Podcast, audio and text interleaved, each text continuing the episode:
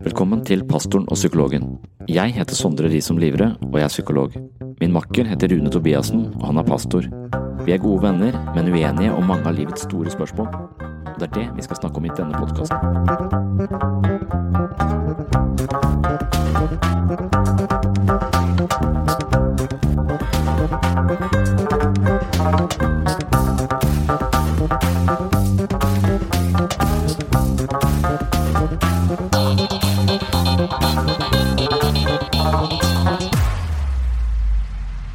Vi møtes på kontoret til Rune Tobiassen. Det er lenge siden vi har spilt inn en episode av Pastoren og psykologen, bortsett fra arrangementene på Håndverkeren og universitetet. Det var fint å komme i gang igjen, og vi snakket i munnen på hverandre i nesten to timer. I denne episoden publiseres første del av samtalen. Deretter får du andre del om ca 14 dager. Denne gangen vil jeg altså innlede med et slags eh, psykologisk-filosofisk innspill som handler om at eh, mennesker må fylle livet sitt med en form for innhold som gir mening. I Psykologens journal, altså den boken jeg skrev i forbindelse med mitt eh, religiøse eksperiment, kaller jeg det for livsspill. Faktum er at det finnes mange typer livsspill, og noen av dem er sannsynligvis bedre enn andre. Religion har tradisjonelt sett vært et viktig og dyptgripende livsspill som har forsynt mennesket med både dybde og mening, men jeg hevder at dette spillet trenger en oppdatering. Rune er litt enig og litt uenig. Vi diskuterer det lenge, men jeg er usikker på om vi egentlig kommer noe nærmere hverandre. Og apropos oppdatering av religion, her er et ganske godt forslag. We need to update the religious texts of the world. Do you agree with me, ladies and gentlemen? Yes or no? Good. So I, the Hindu, have a plan. we should take all major religions and just give them to the company Apple. Every six months, Apple can update and relaunch the religion to the world. How nice would that be? That's what we need. We need Islam 6S, ladies and gentlemen. We need Jesus Pro. If nothing else, you would slow the crazy people down. You would.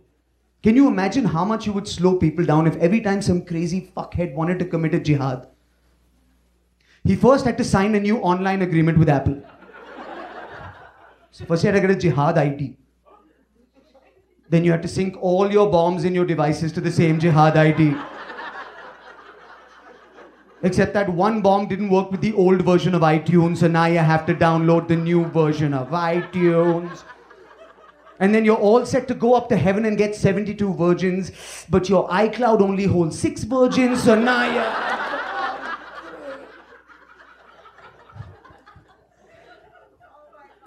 You know what my favorite part of that joke is? It's just Android users going, What the fuck is he talking about? what cloud? There's a cloud? You have a cloud? I don't have a cloud. My Samsung explodes, then there's a cloud. Robert E. Ropp følger eh, psykoanalytikeren Thomas Satz og hevder at eh, moderne mennesker må lete etter et spill som gir livet dybde, mening og drivkraft. Når de finner et spill som passer deres gemytt og personlige preferanser, må de spille som om forstanden var avhengig av det, for det er den. Når tilværelsen ikke byr på et tilfredsstillende spill, er vi nødt til å finne på et selv. Uten et betydningsfullt spill vil livet miste sin farge. Mennesker spiller mange ulike spill for å fylle livet med retningsgivende innhold. Det vanligste er å tjene mest mulig penger for å kjøpe seg flest mulig ting. Her har jeg selv vært veldig god, og jeg har nå så mange ting at jeg bruker mesteparten av min fritid på å flytte tingene fra et sted til et annet. Dette spillet kaller jeg for rydding, og det er blant de kjedeligste spillene jeg vet om. Ellers kan vi spille om flest mulig likes på Facebook, noen driver med sport, andre samler på kurs og kompetanse. Mange av spillene vi spiller, handler om å vinne en fordel i fremtiden, noe som gjør at vi ofte går glipp av livet her og nå. I det følgende skal jeg konsentrere meg om et mer subtilt poeng som handler om livsspillenes natur. For at et spill skal være meningsfullt, må det styres av visse regler. Det kjedeligste jeg vet, nest etter å rydde, er å spille brettspill med den yngste av barna mine. Hun forholder seg nemlig ikke til reglene i spillet, og vi ender alltid opp med å flytte brikker rundt på måfo. Et spill blir meningsfullt idet vi setter opp noen grenser for rett og galt eller bra og dårlig. Bak ethvert spill må det være en designer som har bestemt reglene, og her møter jeg et mektig forsvar for Gud. De kristne vil si at det må være en spillmester bak livet, og vedkommende må ha nedfelt en moralsk lov som skiller mellom det gode og det onde. Dersom du tar Gud ut av dette regnskapet, står vi tilbake med naturalistiske prosesser og en verden som utfolder seg i takt med evolusjonære prinsipper. Uten Gud står vi igjen med en virkelighet hvor alt er tilfeldig. Det er ingen grunnleggende mening med at vi er her. Livet er blitt til av dødt materiale, og alt er bare kjemiske prosesser. Evolusjonen favoriserer det som er tilpasningsdyktig, mens alt annet dør ut. I en slik ramme er alt forutbestemt. I was reading this thing in the news several months ago, and it was uh, this is a news story talking about the existence of atheist megachurches. I mean, what do you do there? Do you sing worship songs at an atheist church? What do you say? Like, shout to the void, all the earth, let us sing. Power and majesty, praise to nothing. What do you sing to? You sing? I. Man, do they have children's church at the atheist megachurch? what songs do you sing to kids at an atheist church? Like, no one loves the little children, all the children of the world. No one hears you when you cry, no one hears your lullaby, no one loves the little children of the world. Reason why, reason why we exist, but there's no reason why. Reason why, reason why we exist, but there's no reason why. A row, row, row your boat gently down the reef. Wallowing, wallowing, wallowing, wallowing in your unbelief. Let's do the rounds. Remember the rounds? I'll, no, you don't want to do that. Av og til blir jeg forbausa over mennesker som er kloke og fornuftige på de fleste områder, men som likevel tviholder på rigide dogmer som åpenbart er autorativt fastslått av kirken på et tidspunkt hvor mennesket ikke visste bedre. De tror på jomfrufødsel, oppstandelse, vann som blir til vin, en eh, seksdagers skapelsesberetning og andre bibelske mirakler som er direkte vitenskapsfiendtlige. De ser på homofili som synd og forfekter motstand mot abort. Noen ganger tviler jeg på at eh, de virkelig tror på det de sier, men at de hardnakket holder stand for å beskytte spillets regler. De forstår at eh, det religiøse spillet vil tømmes for mening dersom reglene, i form av dogmer, vannes ut. Dogmene må bestå for at spillet skal beholde sin struktur og forsyne spillerne med mening. Vi engasjerer oss i spill for å gi livet et skinn av mening, men spillene har ofte flere funksjoner. Blant annet bidrar de med forutsigbarhet. Disse tankene slo meg sist gang jeg besøkte Alternativmessa. Jeg ble sittende i et telt med en spåkone. Hennes styrke er at hun kan lese fremtiden i dine hender. Hun gjør det uforutsigbare forutsigbart, og det er mange villige til å betale mye for. Alt som er usikkert, skremmer oss. Plutselige hendelser kan sette oss helt ut av kurs, og det stiller store krav til omstilling og fleksibilitet. Vi liker alt som er forutsigbart, og de som selger forutsigbarhet, har utvilsomt en god forretningsidé. Et av menneskets mest grunnleggende problemer handler om hvordan vi skal leve i en verden hvor vi ikke kjenner alle fakta. Ofte er det slik at vi mangler den informasjonen vi ønsker oss mest. Eksempelvis kan vi ikke vite noe sikkert om vår egen fremtid. Vi kan planlegge så godt det lar seg gjøre, men likevel vil det være mange tilfeldigheter utenfor vår kontroll. Kanskje er det på grunn av livets eh, uforutsigbarhet at mennesker liker spill og spilleregler. Når vi spiller et spill, opplever vi gjerne en form for eh, guddommelig allvitenhet. I spillets lille univers kan man til en viss grad se fremtiden, og det gir oss velbehag. Selvfølgelig blir vi raskt lei av de enkleste spillene. Når spillerne lærer av sine feil og forstår virkningen av alle trekk, blir forutsigbarheten kjedelig. Det kristne spillet er tydelig på at man skal følge Jesus for å oppnå evig liv. Det er et passe forutsigbart og romslig spill man kan bruke et helt liv på. Problemet for moderne mennesker er at de må akseptere en del dogmer for å spille, og her tror jeg at de kristne mister mange mennesker som hadde hatt svært godt av et åndelig livsspill. Jeg påstår at kristendom har historier, institusjoner og lang erfaring i viktige livsspill, og jeg har en interesse for dette spillet, ettersom jeg ser en verden som er full av spill som er anstrengende og ikke gjør så mye annet enn å drive livet fremover. For min del blir imidlertid spillet dårligere av en personifisert spillmester som bryr seg om menneskers samliv. Jeg mener at det kristne spillet kan bli uhyre interessant dersom man abstraherer bort fra påbudsfilosofi og homodebatt. Det er min viktigste innsigelse i dagens episode, og den blir dessverre litt lik den forrige episoden vi la ut fra Universitetet i Agder. Her er uansett første del av samtalen vi hadde 4. april 2019 på kontoret til Rune. Vel møtt til en ny episode av Pastoren og psykologen. Evolution, this I know, for Charles Darwin told me so. Accidentally alive, if you're weak, you won't survive. That's the logic, right? That's what they're saying. Det punktet som var, var sist, der tror jeg egentlig aldri vi kommer til å møtes. Bibelsyn. Ja, bibelsyn kan man si, men, men, men det er den manøveren fra uh, Fra hvis, hvis jeg hadde definert meg som en agnostiker og sagt at jeg kan ikke Skal vi bare begynne? Ja. Og så heller bare ta det derifra? Ja. Eller? Jo, at jeg begynte nå. Eh, At eh, jeg, hvis jeg hadde sett på meg selv som en agnostiker og tenkte at eh, jeg kan ikke vite hvordan alt oppsto, f.eks. Det har vi ikke noen eh, gode eh, svar på. Og at det har oppstått, er ganske åpenbart, for vi er jo her.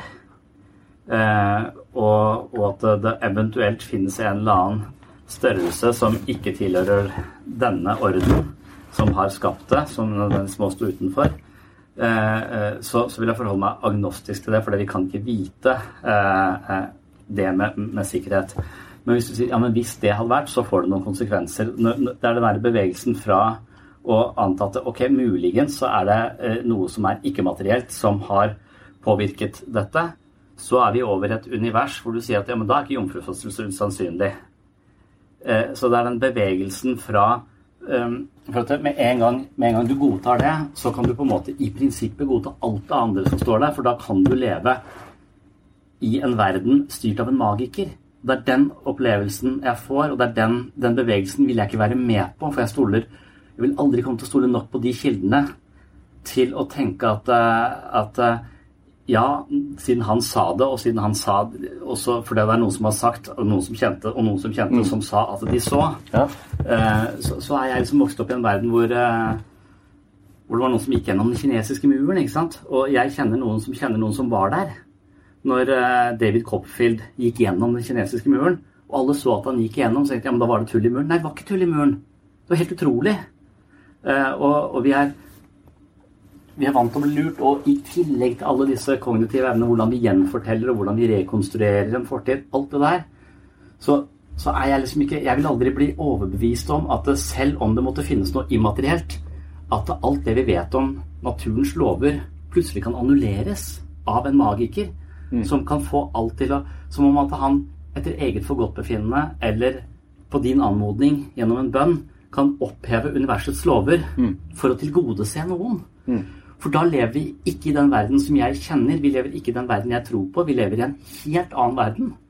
Som, som jeg aldri har uh, sett eller lært noe om. For da, da kan vi egentlig kaste all vitenskap ut med badevannet hvis det plutselig uh, oppstår forstyrrelser i naturens orden pga.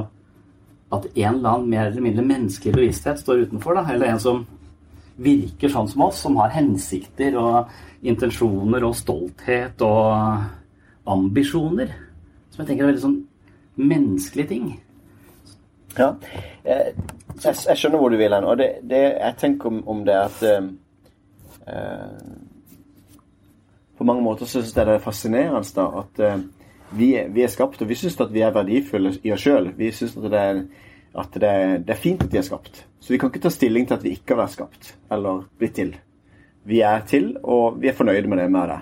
Jeg er i hvert fall fornøyd med det. Av og til kan jeg være litt irritert over at ikke vi ble skapt mer perfekte, men, men på mange måter så er vi eh, fornøyde. For eneste universet vi kunne vært til i, det er sånn som vi er nå. Vi kan ikke på en måte ta stilling til om hvordan det ville vært hvis det var annerledes. Så det blir veldig hypotetisk, egentlig.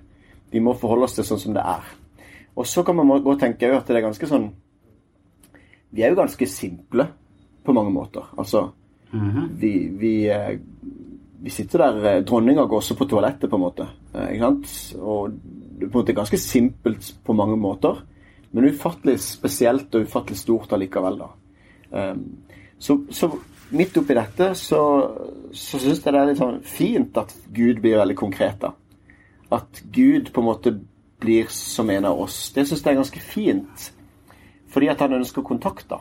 Og da kan det være at at eh, vi tror at dette er alt som er, og på en måte blir veldig sånn fokusert på at dette er alt. Men, men hvis vi utvider litt og så ser at det må nødt til å være noe mer, så, så syns jeg det er fint at det, den der uh, utenfor kraften blir som oss og ønsker kommunikasjon. da. Og det, det tenker jeg er Bibelen. Kommunikasjon. Det tenker jeg er bønn. Kommunikasjon. At det er veldig sånn At han bryr seg om oss små. Det syns jeg er en fin ting, da. Så kan du godt tenke deg at eh, Hvorfor gidder han å bry seg om oss? Han kunne jo hatt det mye greiere uten å stige ned til jorda her, holdt jeg på å si. Eh, eller på en måte intervenere i, eller inn i, i denne verden. Det kunne jo vits, det. Ja. Men nettopp det syns jeg er fint. Akkurat det, når du sier, alt dette du sier nå, det, det bare ville liksom, igjen statuere at vi har, da ville vi, vårt gudsbilde er så forskjellig, da. Så hvis jeg i det hele tatt skulle tro på noe som uh, skulle kalles det, Mm. så hadde det ligget veldig langt fra Mm. den vi vi snakka en gang om det, at du, Ja. du, du følte at du var nærmest Gud når du sover. Jeg husker enda du sa det. Og, fordi at du, du på en måte tenker at eh, da opphører alt det selviske. Da opphører du som person, og så på en måte når du sover, så er du nærmest Gud. Det er litt sånn østlig påvirka Ja, jeg ville kanskje tenke at jeg ville karakterisere som nærmest en panteist. For, for Ja, den eneste empatist, ja. tvilen jeg på en måte uh, har, at jeg, jeg er usikker på jeg, jeg er sikker på at rasjonalitet og fornuft ikke er den beste kommunikasjonsformen mellom mennesker. Derfor så tror jeg på historier og mytologi og det som er fenomenologisk sant, og ikke bare konkret sant. Men så er jeg også overbevist, eller så er jeg ikke overbevist om at, at alt er materie. Muligens finnes det en eller annen immateriell eh, eh, et eller annet grunnstoff, kanskje det er bevissthet, kanskje det kan kalles sjel, som på en måte har materialisert seg. Altså at det, det kan være, men jeg er også agnostisk til det, men jeg vil ikke stenge døra eh, for det. Og da vil jeg tenke at hvis denne energien finnes, som ikke kan regnes ut eh, eh, på, på et fysisk eh, nivå, så vil jeg tenke at den gjennomsyrer alt som lever. Eh, og dermed så vil jeg tenke at den lever eh, den, den vil være en del av Ja. Ja, Og også at det ligner panteisme mye, mye mer enn um... men hvorfor Ja, altså Nå skal jeg bare slå av mobilen. Lydes der. Men um, jeg, jeg kan være med på det. At det, det er på en måte alt Gud. Da må vi bare innse at vi er ett, da. Så blir det fred i verden, egentlig. Ikke sant? For det må være frelsesbudskapet i så måte. Da kommer du med et frelsesbudskap som er på en måte ditt syn på eh, hvordan ting henger sammen. Og Nei, Ja, men det, jeg, jeg vil ikke si at jeg har noe syn på hvordan ting henger sammen. Jeg vil fortsatt si at jeg er eh, det jeg ikke kan vites. Eh, Ja. det, det er det som er dermed derfor jeg vil kalle meg en humanist. En humanist vil vel eh, si at eh, vi, eh, vi har ingen eh, definert sannhet om hvordan ting henger sammen, men vi følger de beste argumentene, og, vi, og, vi vil hele tiden, og dermed så vil vi aldri tro på noen absolutte sannheter, fordi at det, vår erfaring tilsier at vi aldri kommer til noen absolutte sannheter. Hver gang vi har ment å vite noe, så har det blitt korrigert, og så har det blitt korrigert, og så har det blitt korrigert. Så dette er en bevegelse uten noen absolutter. Og det er nok jeg tilfreds med. Jeg ønsker meg også en, en religion uten svar. Ikke, jeg, mitt religiøse system som jeg ville passet inn i, hadde ikke gitt meg noen svar. For hver gang du gir meg et svar, så reduserer du det til noe det ikke er. Så hver gang du sier at eh, det står der, og dermed så er det bestemt, det er, kommer fra han, dermed så har han bestemt det, Ja. så, så gjør du spillet uinteressant for meg. Eller, eller du gjør det Ja. Ja, men samtidig så vil det jo være et svar der, bare vi har ikke, vi har ikke innsyn i det. ikke sant? Du er enig i det? Det fins noe. Sist gang vi hadde samtalen på UiA, så, så på en måte kunne nesten betvile at jeg satt ved siden av deg. ikke sant? Og så får vi sånn et eh, eh, Det blir veldig, veldig sånn sært filosofisk, hvis du skjønner hva jeg mener.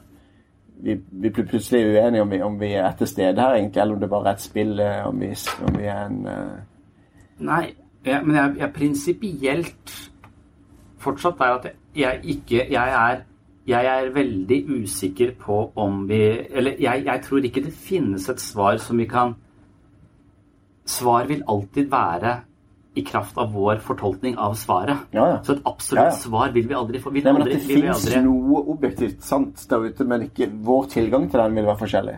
Eventuelt hvis vi smeltet sammen og alt ble ett, og det ble ingen forskjeller, og da var vi Jeg tenker kanskje at det, Gud var det som var før the big bang. Det var en enhet. Det var alt det var bare det som var. Og så bare poff, så eksploderte det.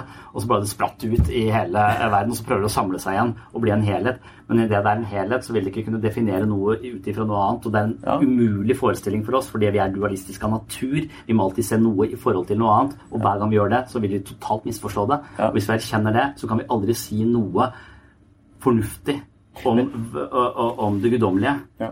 Uten Men- å drite oss ut. Men den opphavsmyten der også er jo ganske vanskelig å tro på. At det var ting var alt perfekt før The Big Bang, og så hadde fått den eksplosjonen, og så hadde skjedd disse tingene.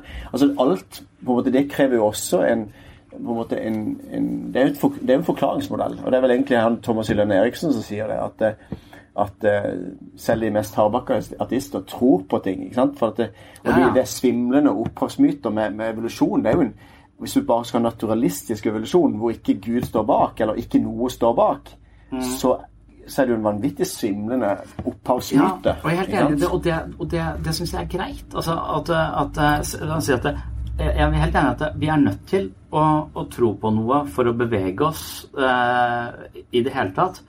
Men, men man kan likevel ha i bakhodet Eller man, man kan likevel forholde seg til det som om eh, det er sant for meg nå, det er sånn jeg ser det nå, Mm. men hele tiden eh, i mente at det, Men det kan godt komme til å forandre seg. Eh, dermed så vil jeg aldri bli en fundamentalist i noe av det jeg, jeg eh, tror på. Ja. Fordi jeg at ikke har noen, eh, noen absolutte svar, fordi jeg mener at det heller er en slags bevegelse. Og bevegelsen for meg er det som eh, det, en gang, det å bli ferdig med å skrive en bok er det verste jeg veit. For Ja. da er bevegelsen stoppet. Jeg må begynne på nytt, eller begynne på noe annet. Eller, Mm. Men jeg skulle egentlig bare eh, Og det er derfor jeg skriver hele tiden, for at det må aldri ja. det er- Derfor er det greit med podkast. Det kan bare bli nye episoder hele ja, ja, det kan bare vokse, liksom. Så jeg trenger, men med en gang jeg får noen klare svar, det tror jeg på, det, det er sant, så er det som om Ja, da runder jeg det spillet, da. Hva skal vi, øh, hva skal vi gjøre nå? Og da blir det eh, et Da blir det for Det, blir ikke et åndelig system jeg kan vokse i. Det er som jeg, Nei, og jeg ser du bruker ordet fundamentalist, og jeg håper du ikke ser meg som en fundamentalist. At du da opplever at jeg også er underveis. At når samtaler med deg former meg, Ja. at jeg er åpen for det. Ja. Men, men poenget her er jo egentlig at hvis man, ikke, hvis man definerer på forhånd og ikke er åpen for å kunne endre standpunkt, ikke sant? kan du gjerne gå inn på sekt eller hva det måtte være, hvor du ikke har lov til å stille spørsmål ved det syn du har, osv. Men, men det på en måte til å kunne si at jeg tror at noe er sant der ute, og fordi at vi ikke klarer å se det hele bildet, så har vi toleranse overfor hverandre. Eh, Det er ett syn. Til å på en måte komme, til, komme inn og så si her at eh, Nei, sånn er det bare. Sånn er sannheten. Og, og, og du må ikke stille spørsmål, du må, du må bare velge å tro. Ikke sant? men, for, ja, for, men for meg så er du for sikker, da, i din sak. Nei, eh, kanskje det, kanskje det, kanskje det kommer mer fram i forhold til sånn en debatt, da. For da prøver jeg mine argumenter. Men, men for min del så har jo jeg sagt igjen det at hvis noen har en innvending som får meg til å forlate troa, så vil jeg være takknemlig. Sånn at jeg ikke kaster bort resten av livet mitt på noe som ikke er sant. Eh, og da er jo det en, en, en holdning som er sånn at eh, em, At jeg må, jeg må bruke tid med, med andre forestillinger, men jeg, men jeg syns ikke det gir meg noe um, Det er ikke noe bedre forklaringsmodell, de som er blitt fremstilt for når du presenterer det. Det blir bare et annet, en annen måte å forklare det på, som egentlig krever like mye overbevisning for å komme til. Men, men problemet er at da, eller eh, for, Fordelen tenker jeg med, mitt, eh, eh, med en humanistisk innfallsvinkel det, er at den er ikke den er ikke spesielt, den er ikke politisk motivert. Noe som religion kristendom er politisk eh, motivert, for det har vært en del av staten og måten å kontrollere mennesker på i hundrevis av år. Så den har et slektskap Ja, nå tenker du historien etterpå. Altså, jeg, Ja, tenk for 100 år siden. Ja, men tenk eh, 2000 år siden, så var den ikke politisk motivert. Vi kan ikke si Nei, nei, nei, at det, det er oppstått pga. politisk eh, Nei, nei men da, da, tenker jeg at den, den, da tenker jeg det var fornuftig å tro på Gud. For at da hadde du ikke svar på noe som helst. At, at det tordner og lyner og avlinger går og snakker også. Vi snakker og ikke om. God of the gaps. Altså vi putter Gud inn i hullene der vi ikke forstår noe i vitenskapen. Nei, ja, den, men- den er 1800-tallsforståelse av hvem Gud er. Jeg, jeg tenker at, at, at behovet for en forklaring på, var ganske presserende i en tid hvor man ikke forsto så mye. Og, og det der med, når vi, når vi snakket om på håndverkeren også, den derre Dennett sin eh, eh, det der det Flynn-effekten, at mennesker blir smartere og smartere, Mm. den tok vi bare tilbake til 1930-tallet. for hvis det, Hvis det var på 1930-tallet, så, så de som skårte 100 da altså, I dag ville vi skåret 130 på den testen. Ja. Og det er bare, det er bare snarere, det er ikke 100 år engang, tilbake i tid, så har vi også blitt 30 prosentpoeng smartere fordi at det ikke hjernen vår har vokst, men fordi at vi klarer å bruke den. Vi, har, eh, vi, vi forstår eh, Platons hulelignelse, vi har masse verktøy for tenkning. Så vi har klart å, vi, vi klarer å bruke hodet vårt stadig bedre, som om telefonen får flere apper. Ikke at telefonen blir noe, nødvendigvis noe sterkere, den får bare flere apper. Ja. Og hvis du da spoler tilbake enda lenger tid, hvordan ville IQ-testen på år null sett ut hvis vi har på 100 år blitt 30 poeng smartere? Hvordan, hvis du bare går enda lenger bakover, hva slags tankefeller, hva slags overbevisninger, hva slags magiske forestillinger, hva slags historier fortalte de hverandre, hva slags verdenssyn, hva slags blikk på, øh, på sin plass osv. Eh, hvordan ville den være så utrolig lite opplyst, og at det oppstår da eh, fortellinger som skal skape sammenheng og forståelse for oss? Det er helt det tenker jeg er fornuftig å tro på. Ok, Eh, Tenker du det også? Altså, hvis du leser Summa Teologia da, med Thomas Aquinas, sant? Det er jo ganske mange og, ja, 800 år tilbake i tid, eller et eller annet sånt. ikke sant? Eh, det er, bare, det er bare så naivt, tenker du. Det er ikke, så veldig dybde. Tenker du Sokrates, eh, tenker du Platon og sånne ting, at det var en mye Hvis du tenker samme måte å gå tilbake i tid på, at IQ, Ja. IQ-en bare forsvinner lenger og lenger ned, så har jeg lyst til å stille spørsmålet eh, Er det vi som blir dummere og dummere og dummere? Egentlig, ikke sant, som tida går. For nå, nå leser jo ikke folk bøker. Nå er jo bare Ja, det kan godt hende at teknologien gjør oss dummere. Ja. Så på en, på en måte men, vil... men, eh, men dette Flynn-effekten går nok opp til den er målt, den, den, Når Daniel Dennett skriver om dette, så er det på 90-tallet. Ja. Og da har vi ikke eh, eksplosjon på Twitter osv. Så, videre, så vi Nei. har nok ikke blitt eh, fordummet Så da, han, har bikka over den der kurva nå. Nå Ja, ja. Nå går det rett i dass igjen. Så, så, det, det, det, kan Ja, da er vi enige. Da, da kan Ja, ja. Men det, det er noe med å se at det har vært noen som har tenkt før også. Altså sånn som eh, det, Jeg pleier å bruke det når folk stiller spørsmål på hvordan må en Ja. tro som kristen at, at jorda ble til på seks dager. Nei, du må ikke det. Altså, Kirkefader Augustin fra 300-tallet etter Kristus han sier at eh, det er nødt til å være en metafor at Gud skapte på seks dager. Ja, ja. For hvis Gud er allmektig, så ville han ikke brukt så lang tid. Og det synes jeg er litt kult sagt av en som er altså, 1700 år siden. på en måte. De tenkte litt da også, altså. De hadde en ganske god innsikt i ting. Men Ja, jeg er usikker på det. Jeg, jeg tror at det er et, et lite mindretall eh, som har vært eh, eh, opplyste. Og jeg mistenker at Jesus var en person som kom nærmere menneskelig sannhet enn det noen andre i hans samtid gjorde. Eh, jeg tenker Sokrates var kanskje en sånn figur hvis han eh, eksisterte. Så at det fins eh, helt klart enkeltpersoner som har, eh, har tenkt dypt, akkurat som det fins i dag enkeltpersoner som tenker mye dypere enn oss, eh, enn folk flest. Men, eh, men jeg tror at det, hopen eh, var eh, tilbøyelig til å gå i de fleste tankefeller som eksisterer i, Ja. i, vårt menneskelige sinnelag, og at eh, moderne mennesker som er mer psykologisk orienterte etter Kant, som den vi blir mer oppmerksom på at oi, verden er ikke sånn som vi ser den, vi er med på å skape vår egen verden. Vi legger oss selv inn i verden, og dermed er den alltid farget av vårt eget blikk. Og at vi da begynner å vende oppmerksomheten innover, og begynner å oppdage litt av alle de feilslutningene eh, vi gjør. Så når overleveringene i eh, bibelhistorien har vært på den måten, så, så, så tenker jeg at den har Jeg vil anerkjenne det som som, eh, som metaforisk sant, og noen av det syns jeg er direkte udugelig, og andre syns jeg er eh, fantastisk. Og jeg, når jeg har prøvd å lese hele Bibelen, så har jeg manglet en tråd. Jeg har ikke nok forståelse, så, jeg, så, så det, har, det har vært vanskelig for meg. Men en del av fortellingen er jo eh, kan vi ikke bare lese den sammen her nå på podkasten, og så kan vi ta og legge ut?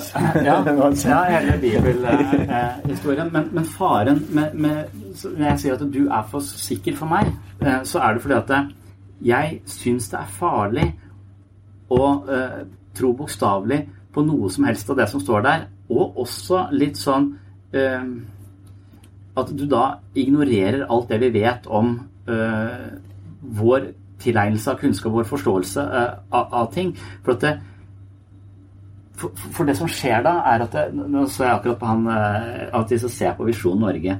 Og når han står der og, og sier eh, De som bare skraper 50 kroner opp av lomma, eh, det er en gnier. Og gniere, de kommer ikke inn i himmelen. Det er sikkert, eh, eh, sier han. Gniere havner i helvete. Og så det står her, og så han opp hvor, eh, eh, hvor, hvor det står igjen. Det er jo fordi han har en konkret forståelse av noe som står et eller annet sted. Ja. Eh, og, det har helt klart med person Men det at det, du kan vri alt til alle ting. ja, du kan vri alt, men, men, men hvis, det, hvis, du hadde en, en Jordan Peterson-forståelse av Bibelen, kunne aldri legitimert det. Alle som hadde vært tilhengere av en mer abstrakt og mer åndelig forståelse av et religiøst eh, eh på en måte en religiøs, et åndelig system eller en åndelig bevegelse, ville, ville avkoda det der som ren og skjær løgn. Men så lenge dere, du kan si at ja, jeg tror at Jonah faktisk var i hvalen. Det er en konkret forståelse av en fortelling, og du mener den er fysisk sann, ikke metaforisk eh, sann. Han blir jo også da, metaforisk sann. sant? Du kan få lært alle de samme tingene som du får ut av historien, kan du også få ut av historien. Ja, men idet du gjør den bokstavelig sann også, mm. så baner du vei for sånne som Jan Hanvold. For da sier du også Du formidler på et eller annet subtilt nivå til de folka som kanskje ikke har kapasitet til å forstå uh, noe annet. Uh, uh, at, at, det som står her, er fysisk sant, og dermed så må du gi 50 000 kroner til Jan Hanvold.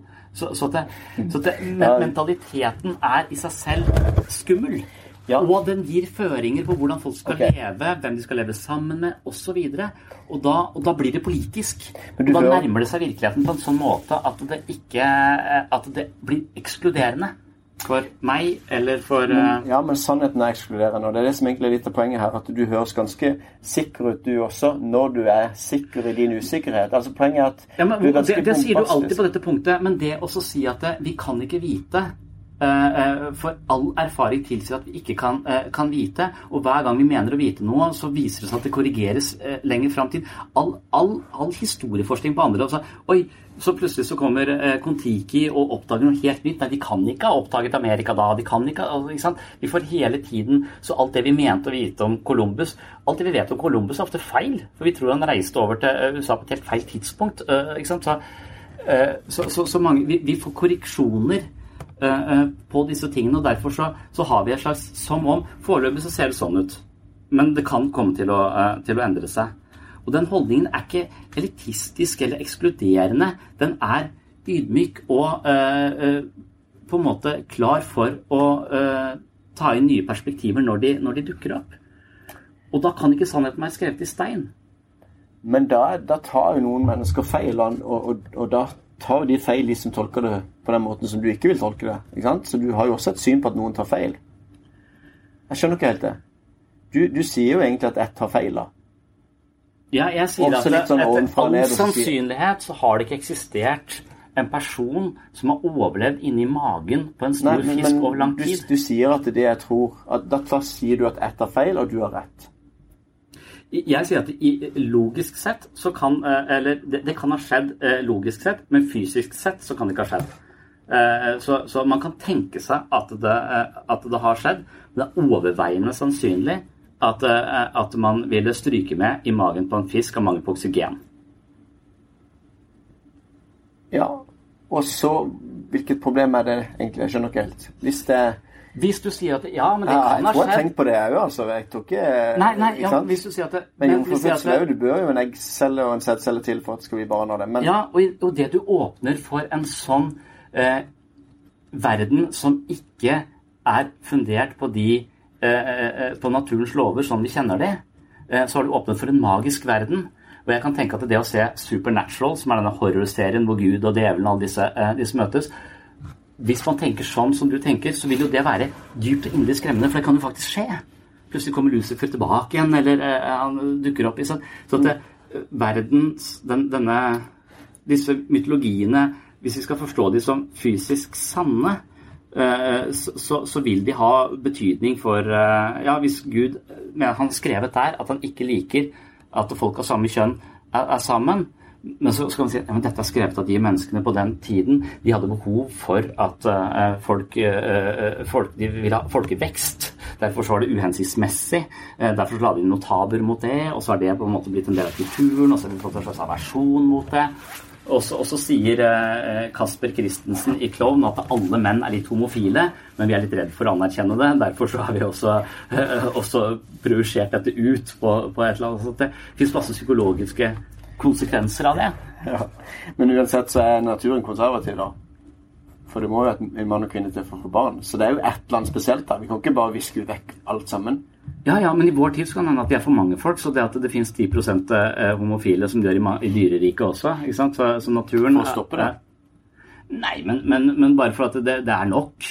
Eh, folk ikke nødvendigvis for å stoppe det, men bare sånn at siden, dette, siden homofili er noe som også oppdages i, eh, i naturen og hos våre nærmeste slektninger, så, så er det ikke sikkert at det eh, så, så vil det være en normal variasjon. At man kan se for seg at vi er født Det fins jo folk som er midt i, altså som er mann og kvinne. eh, begge deler. Så at dette er mer en slags et kontinuum hvor de fleste av oss blir født eh, enten mann eller kvinne med heteroseksuell tilbøyelighet. Men så er det noe som, som ligger nærmere på, på, på midten her, og det er ikke nødvendigvis Hemofilitter, eksempel. Altså, hemofilitter ja. vil jo være født med begge kjønnsorgan osv. Men da sier jo samtidig samfunnet at her har det skjedd noe galt. Her er det på en måte noe som må fikses i. ikke sant? Det, du kan, det kan ikke være begge kjønnsorgan.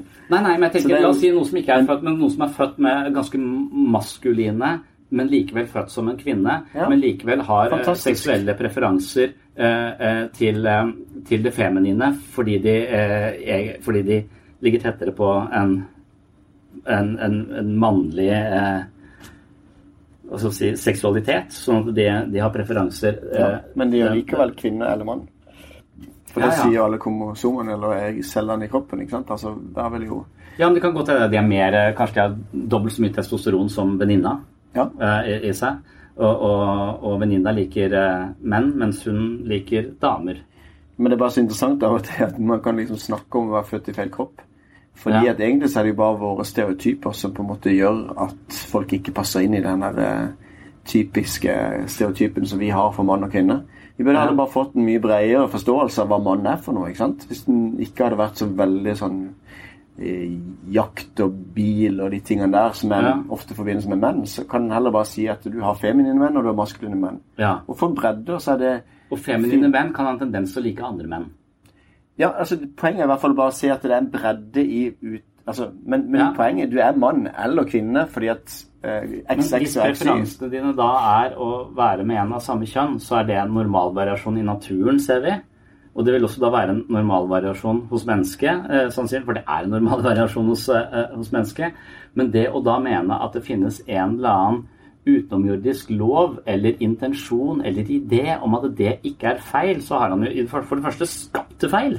Eller skapt det for, forferdelig irriterende for de som han har skapt på den, eh, på den sida. Og for det andre da så, eh, så, så, så virker det trivielt å bry seg. Det virker veldig menneskelig å bry seg. Homofobi og den, eh, den typen ting, det, det assosierer vi med, med, med gamle menn eh, og, og konservative gubber, liksom. Eh, Så, så, så du, det, det å tilskrive guden din den typen holdninger og tenke at det er fysisk sant, det som står der, at det, det er ikke riktig, da er det et sted hvor du reduserer han til, eh, til, en, eh, til en homofob magiker. Ja, det, altså Vi vet jo det, eller det håper du vet, at den der tanken som blir fremstilt med at eh, kristne fordømmer homofile, eller at, ikke sant, at Gud Ja. ikke elsker homofile osv. Altså, det er jo bare misforståtthet. ikke sant? Men poenget er at man tr kan tro allikevel at, at det finnes noe som er mann og kvinne, og at ikke man da eh, På samme måte som naturen sier at det er mann og kvinne. Og da kan du på en måte si at, eh, at eh, om noe er gått feil eller ditt og datt, så kan ting gå feil i naturen uansett. Men, men det er like mye elska, det er ikke noe forskjell på meg og en som lever ut homofilt samliv. Eh, vi er akkurat like mye elska, og vi er, gjør gale ting alle sammen, holdt jeg på å si. Men, men det, det syns jeg er litt sånn eh, fint å kunne si, at, eh, at Gud ønsker da å eh, skape oss som selvstendige individer, skape oss som i hans bilde, som egentlig på en måte er skapende, sånn som Gud er. Eh, og, og eh, i en selvstendig verden så kan frivillige velge å såre hverandre, eller ting kan gå galt. Vi har på en måte, ikke sant? Så, så at det, ting kan gå galt i forhold til skaperverket, og vi kan si at det er ikke bra at det er sånn. Men eh, jeg er litt takknemlig for at Gud da skapte det selvstendig, og som gjorde at det ble et sånt tre i en sage, sånn at folk kunne velge om de ville følge Gud eller ikke. Og det tenker jeg er konsekvensene for at det på en måte ja, kommer inn Hva er det du smugler inn der? Da kan du velge om du vil leve ut det homofile, eller eh, velge Gud, som vil være den andre veien. Nei, du trenger ikke velge mellom det. Du kan velge, velge Gud, så kan du se om du vil forholde deg til Og da er det hvordan du leser på en måte da eh, Guds ord. Jeg leser det som Guds ord og ønsker å la det være autoritet i mitt liv. Og derfor så må jeg forholde meg til det som står der. Og så ser jeg at jeg kan få bekrefte det ut ifra allmennargumentasjon, eller ut ifra hvordan eh, vitenskapen, eller hvordan naturen egentlig eh, Altså eksempel et konkret spørsmål av Det må en mann og kvinne til for å få barn. Må det ikke det? Nei, du kan adoptere. Ikke sant? Men du må en mann og kvinne til fysisk for å kunne få fremstille et barn. Du kan tukle med systemet, men du må en mann og kvinne til for å få barn. Og da Ja, eller en vitenskapsmann. Eh, Ja, men nei, da nei, nei. jeg tenker kanskje at det her handler det om å, beskytte det som kan komme ut av at mann og kvinne kommer sammen. Da kommer det et barn ut av det. Ja, men det er ikke et godt ikke bare argument. eh, det er det det? Altså, eller, Nei, Vi begynner å tukle med systemet. Nå som vi har på en måte fått vitenskapsmenn som kan dette, Ja, ja. så henter vi hit og dit, og så setter vi sammen. Og så har jeg rett til å føle at nå, nå vil jeg ha et barn. Det føler jeg at jeg har lyst til. Og så vil kanskje ikke den som var med på å lage det barnet, vil, kanskje ikke den personen vil ha barnet. Eh, ok, Kan jeg ta juridisk abort, eller eh, skal vi Det er så mange elementer. Vi på en måte kjøper og selger den tjenesten som barn er, men, men barn er konsekvens av kjærlighet mellom to mennesker. Og det er Derfor så må det være en særstilling. Og det syns jeg er fint at Bibelen er tydelig på. Ja, men al- den typen argumentasjon, den, den, er, den, den kjøper ikke jeg. For jeg vil tenke at det, de menneskene som f.eks. Eh, lever i homofilt eh, ekteskap, samliv, eh, som dypt og inderlig ønsker seg et barn, eh, og, og får det på en eller annen måte som er tilgjengelig for de å få det på, enten de får blir befrukta selv hvis det er eh, kvinner, eller om det er menn som Så, så at det, det, det, ønsket om å få barn, som at, det, som at de som det er kun mann og kvinnen, at det blir et kjærlighetsbarn. Men de barna til mannen og kvinnen det kan jo være resultatet av et eller annet dårlig nachspiel, eh, hvor du var dritings eh, og, og ikke husker eh, noe som helst. Og det barnet som da dukker opp, det er det ingen som egentlig vil ha, og det havner på et eh, Kanskje det havner hos det homofile paret som virkelig ønsket seg eh, et, et barn. Så at dette, dette at mann og kvinne betinger at det det kommer noe godt ut av Det er fryktelig mye folk som ikke burde hatt barn, som har barn. Helt enig. Det Eh, burde vært opptaksprøve. Ja, eh, så da kan man si at det burde vært flere folk som, eh, som Hvis han hadde gjort det ordentlig, så hadde alle de som ikke burde hatt barn, da vært ja, hatt en anledning som gjorde at de ikke fikk det, eller at de måtte gjennom en lang opptaksprøve for å bevise at de virkelig, virkelig ville det og Mm. hadde den, den målsetningen. Det er derfor det er litt sånn at det, definisjonen på om du kan bli forelder, og ikke om du er en god omsorgsperson. ikke sant? For jeg vil tro at de fleste homofile er mye bedre foreldre kanskje enn meg. i hvert fall. At de, de på en måte står på og har lyst til å gjøre alt det de kan osv. Men, men, men det er egentlig bare poenget at barn har rettighet til mor og far. Barn har eh, Det er latterlig at vi skal frata de rettigheten til å vite hvem som er faren deres. At ikke de egentlig har noen far. Nå har du ingen far, du har en medmor osv. Poenget er at du er blitt til av, av av de, det DNA-et som på en måte er fra en bestemt person. Og det, det handler litt om å beskytte barnet, og at de også har rettighet til å vite hvem mor og far er. Eh, når det er sånn fremdeles, da, at eh, det må mann og kvinne til for å få barn. Derfor så blir den, den konstellasjonen, mann og kvinne, en særstilling. Um, og det gjelder også seksualitet, som vi snakker litt om på, på UiA. ikke sant? At det, det kan bli barn av det.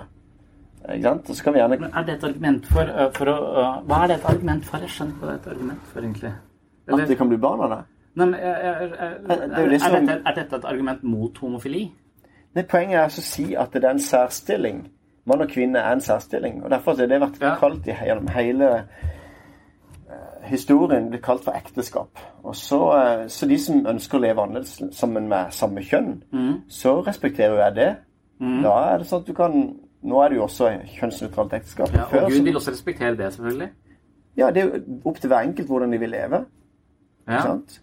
Men Men får det noen er, konsekvenser? ja, poenget er, jo- i et, et, et kosmisk guddommelig perspektiv? poenget er at hvis, hvis jeg tenker at, um, at Gud vil um, uh, vil at det skal være sånn at barnet er trygt hos mor og far, så er det sånn at han setter seksualiteten inn i en ramme av ekteskapet. Ja. Er du med på at det kan være en grei ting? Før prevensjonen kom. Nei. Er du ikke med på det? Er det sånn at du tenker at det var fri sex er helt greit i, for 2000 år siden? Hva med alle de barna som ble født, da? Ja, som ikke burde vært født. Det, det, at, det at Gud i det hele tatt uh, har, har gjort det uh, så enkelt å få barn, og så vanskelig å ha barn. Man burde gjort det kjempevanskelig å få barn, og så litt enklere å ha de. Ja, Det er et godt poeng. Eh, Eh, så, Ja, så det at det er både eh, både fristende å skaffe bak, og i det hele tatt hele den greia Så det at han har liksom sagt at det skal, skal to kjønn til, det, det tror jeg ikke eh, han har sagt heller. For jeg tror ikke han er en sånn type som driver og mekker verden, på en måte. Men, men men det er bare oppstått, da. At det ble sånn. At det blir barna på den måten der. Det har bare oppstått. Ja, at det er, at det er sånn eh, reproduksjon har, Ja. eh, har altså, Og så, så finnes det jo andre varianter hvor, eh, hvor eh, Ål, eksempel, som eh, Det fins jo eh, som bare kan velge. også. det finnes jo mange varianter av dette her. Nei, det er ikke bare ta- én løsning. Nei, eh, men, eh, men jeg skal ta opp det med Gud, akkurat den biten der. At det burde heller tatt 20 år å lage et barn. Ja, Og så heller litt kjappere opp fra det. eller? ja, 20 år med nattevåk og, og skikkelig mye pine. Og så, er du sikker på at du vil ha det nå? Ja, ok, da er det greit. Jeg tenkte mer av den akten, at den kunne vare i 20 år. Nei da, det er tull. Ja. Men det, var, det, det er veldig vakkert, det, altså. Jeg tenker det hadde vært fint. 20 år er du sikker på det da, og så kan du ha sex etterpå. Det var, det var Ja, men jeg mener, det, er ikke, det er ikke noe hellig over altså, Problemet hvis, hvis han var opptatt av at barn hadde et trygt sted å bo, så hadde han jo gjort eh, første bud om til ikke bruk narkotika eh, eh, eh, når du er gravid. Eh, eller ikke drikk for mye alkohol og slå partneren din når du er eh, eh, sånn. det, er så, det er jo hundrevis av faktorer eh, som gjør at barn får det, eh, eh, får det utrygt. Og det har jo ikke noe med og det får du ikke mer trygt at det er, det er hvert sitt kjønn, de som har de barna. Nei, men det hadde ikke blitt til hvis ikke. Ikke sant? Opprinnelig. Ja, Så derfor har jeg så lyst til at du skal bare det være med på det. alle burde vært Det burde vært flere homofile, så har vi sluppet vi, vi har jo for mange barn som har det kjipt. Det, det, er, for- det er mitt yrke, på en måte. At jeg møter alle de eh, menneskene som har vokst opp i, i hjem som de ikke burde eh, som, som ikke burde hatt, eh, eh, hatt barn. Absolutt. Og de, de, de lever vanskelige, kompliserte og, og ofte vonde, Mm. vonde liv. Og det er, det er konsekvensene av at Gud har gitt oss en eh, Altså satt verden i gang på en måte på den måten at det er skapt en selvstendig verden, ikke styrt den. ikke sant? Og så kan mennesket da spør Gud om å på en måte gripe inn da, og på en måte sånn at de kan, sånn som sier i Fader vår, eller Vår Far i himmelen, la ditt rike komme. La din vilje skje på jorda så som i himmelen. Eh, så handler det på en måte om at jeg tror at det var skapt perfekt, hvis du tenker en sak. Mennesket var sammen med Gud, det var fellesskap, det var godt. Det var fred. Eh, og så ville ikke Gud Altså det er en forskjell på første Mosebok og siste bok. Eh, det er paradis også i siste bok, i Johannes åpenbaring kapittel 1, 21 og 22. Men det er en forskjell på de to stedene. Og hva er forskjellen? Forskjellen er jo at det er jo ikke noe kunnskapens tre i, i, i, um, i det nye himmel og nye jord. For der har fått, folk fått erfaring om godt og vondt. ikke sant? Men det er et livets tre, så de kan leve evig igjen. Men når du fikk erfaring om, om godt og vondt, um, så, så er jo da Og dette tror jeg også er en symbolsk måte å fremstille det på. ikke sant? Mm. for det gjør ikke krav på å oppleves som, eller oppfattes som sant. Så skal ikke jeg hevde bombastisk heller at Jonah fisken er nødt til å ha skjedd, men det er ikke noe problem for meg. Det er det som er mitt anliggende. Det er ikke noe problem for meg å si at det kan ha skjedd. Hvis for, for Gud er det ikke noe umulig. ikke sant? Så jeg begynner ikke med Skal jeg tro på dette? Og så begynner jeg med Jon i fisken. Det er ikke der jeg begynner å fundamentere min tro. Men når jeg tror at Gud finnes, så ser gode argumenter for det. Og så er det også sånn at det, det, det er helt enkelt å kunne gjort det hvis Gud ville det. Um, så nå, men nå er vi bare litt tilbake igjen da, at Hvis vi da tenker første bok og siste bok, det er en forskjell på det. Forskjellen er at Gud lot det bli en mulighet for mennesket å velge om de ville være sammen med Gud eller ikke. og det Derfor får du denne tilværelsen her, som er en selvstendig verden. Ikke den beste verden, men den eneste verden for å få den beste verden. Ja, og i, og i det, det du sier nå, så sier du egentlig rett og slett La oss si du eh, er født med eh, homofile tilbøyeligheter. Eh, så, eh, så kan du velge å leve ut det, men det er et valg du gjør med visse konsekvenser. De, de konsekvensene har ikke jeg snakka noen gang om. Jeg bare vil forholde meg til at Bibelen sier at, at det er mann og kvinne. Og hvis noen tolker det annerledes, så respekterer jeg det. Men jeg kan ikke velsigne det siden Bibelen er så tydelig på det. Så Derfor så kan ikke jeg Min tolkning av det vil være at ikke jeg kan velsigne et homofilt samliv og si at det er greit å leve sammen med mann og mann. Nei. Men det er jeg har full respekt for mine de- venner som er homofile. Som, Det er et av de stedene jeg tenker at, eh, at du med fordel kunne anlagt en litt mer kreativ hermeneutikk, eller lest Bibelen på en historisk måte, på en politisk måte. eh, Hvor, hvor, Ja, takk i like måte. Har du lest den på hvor- historisk måte? Har du forstått sammenhengen han har skrevet?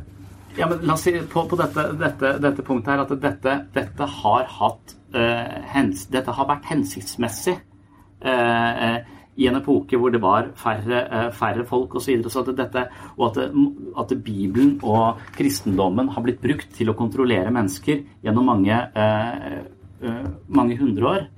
Eh, og at dette er en del av den dette er en del av det som står der, som, som om vi må, må tenke at det, det tilhørte den tiden. Det er ikke, eh, det er ikke noe nødvendigvis eh, for, for, for Jo, vår tid. skal jeg bare si litt av utfordringa med det, er jo at hva tilhører den tiden, og hva tilhører ikke den tiden. Og nettopp det, og det er der dere eh, der, der, der gjør dere akkurat som dere vil. Eh, eh, noe Vi gjør ikke det. Det kan sikkert oppleves sånn, men det er jo, det er jo vel fundamentert Men det, er- jeg kan jo snakke med veldig mange forskjellige. Eh, har eh, jobb levd? Eh, nei, dette er en visdomshistorie som får formidle noe eh, Jo, det kan hende han har eh, levd. Det kan hende alt det er vedda Gud med, med Satan. Ja, det kan hende. Ja, men er Gud og Satan to stykker som kan vedde? Eh, ja, det kan Nei, det er jo selvfølgelig en, eh, en metafor eh, på, på det gode og det onde. Det å bære sin skjebne, tåle motgang. ikke sant? Så, så jeg får jo helt forskjellige svar der. Og det ene svaret appellerer til meg, jeg kan kjøpe. Det andre svaret virker seriøst. ja, men det er, det er forskjell på når du snakker om jobb, som er i visumslitteraturen, Ja. og, og det samme på en måte med, med salm og søysang, ordspråkene, mm. ordspråkene, salmen eller, Poenget er bare at det, det, er en, det er en annen sjanger. Og det samme er apolog- eh, sier jeg. Med, med, med tanke på apokalypsen, som finner Daniels bok og Johannes' åpenbaring. De kan ikke leses bokstavelig. Ikke sant? Så, men når, du, når det fremstilles som at det er historisk, med at den er far til den, og den er far til den, ikke sant? og så skjedde det, og så var den ikke sant? Eh, Så syns jeg det er vanskelig å forholde seg til at det ikke skal leses historisk.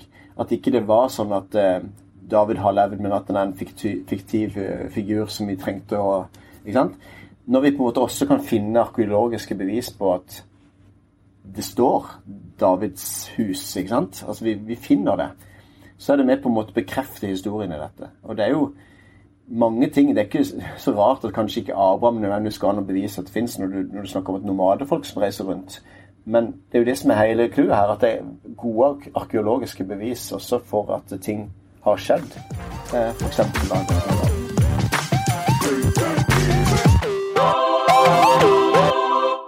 I like to get out of the house whenever I can because my wife and I do have one of those fucking babies at home.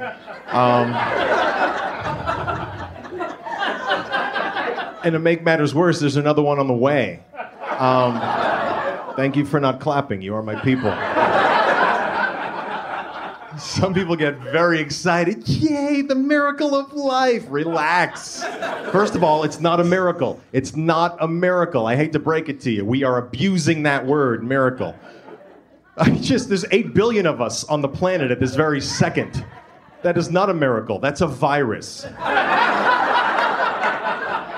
back in the Bible days, a miracle meant something. You know, it was something, it was like, ah, guys, the ocean's gone. Let's go. Nowadays, just, uh, miracle. Uh, miracle. Uh, look at me, I'm a god. Miracle. Takk for at du hører på Pastoren og psykologen. Det er ikke sånn veldig mange lyttere av denne podkasten enda, men vi håper at det kan bli flere. Og på akkurat dette området så kan du som hører på nå, hjelpe oss. Hvis du liker podkasten, så setter vi stor pris på tilbakemeldinger i iTunes. Tilbakemeldinger i iTunes det er på en måte podkastens valuta. Får vi gode tilbakemeldinger der, så vil iTunes prioritere oss, legge oss litt høyere opp på lista, vi blir litt mer synlige, sånn at andre også kan fange oss opp. Så hvis du liker podkasten, gi oss gjerne stjerner eh, i iTunes, helst fem stjerner selvfølgelig, og eh, gjerne en tilbakemelding om hva du syns. En annen ting du kan gjøre for å hjelpe oss, er jo å anbefale podkasten til eh, venner og bekjente, eventuelt dele podkasten i sosiale medier, eller eh, skrive om den på din egen blogg eller på en annen plattform du disponerer. All publisitet hjelper oss å nå et eh, større publikum, og håpet er jo at vi skal klare å gjøre disse store spørsmålene, eller denne tematikken som ligger i spenningsfeltet mellom tro og tvil, interessant for eh, så mange som mulig. Og motivasjonen vår er vel eh, ja, vi, vi, opplever vel at denne typen eh, samtaler og debatt stimulerer oss og får oss til å gå litt i oss selv, tenke litt dypere og tenke litt lengre enn vi har gjort tidligere, og vi ser jo på det som et ganske fruktbart metaspill, egentlig, og håper at dette skal stimulere andre på lignende vis. Så hvis du liker podkasten, så setter vi stor pris på alle tiltak som hjelper oss å spre denne podkasten til et større publikum. Det var det for eh, denne gang. Eh, følg med om en 14 dagers eh, tid, så får du andre del av denne samtalen. På gjenhør. Fader vår som er i himmelen. Helgat vare ditt navn. Helge? Helge? Du måste jag ha mistet någonting. But it has done things to your soul. Your soul. Nothing. Nothing whatever.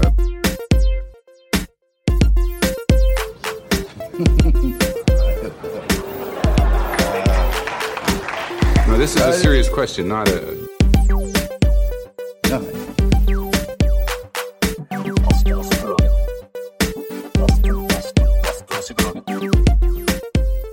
du hørte på Pastoren og psykologen. Har du spørsmål til en av oss, eller begge to, så send de til eh, pastoren at webpsykologen.no. På gjenhør i neste episode.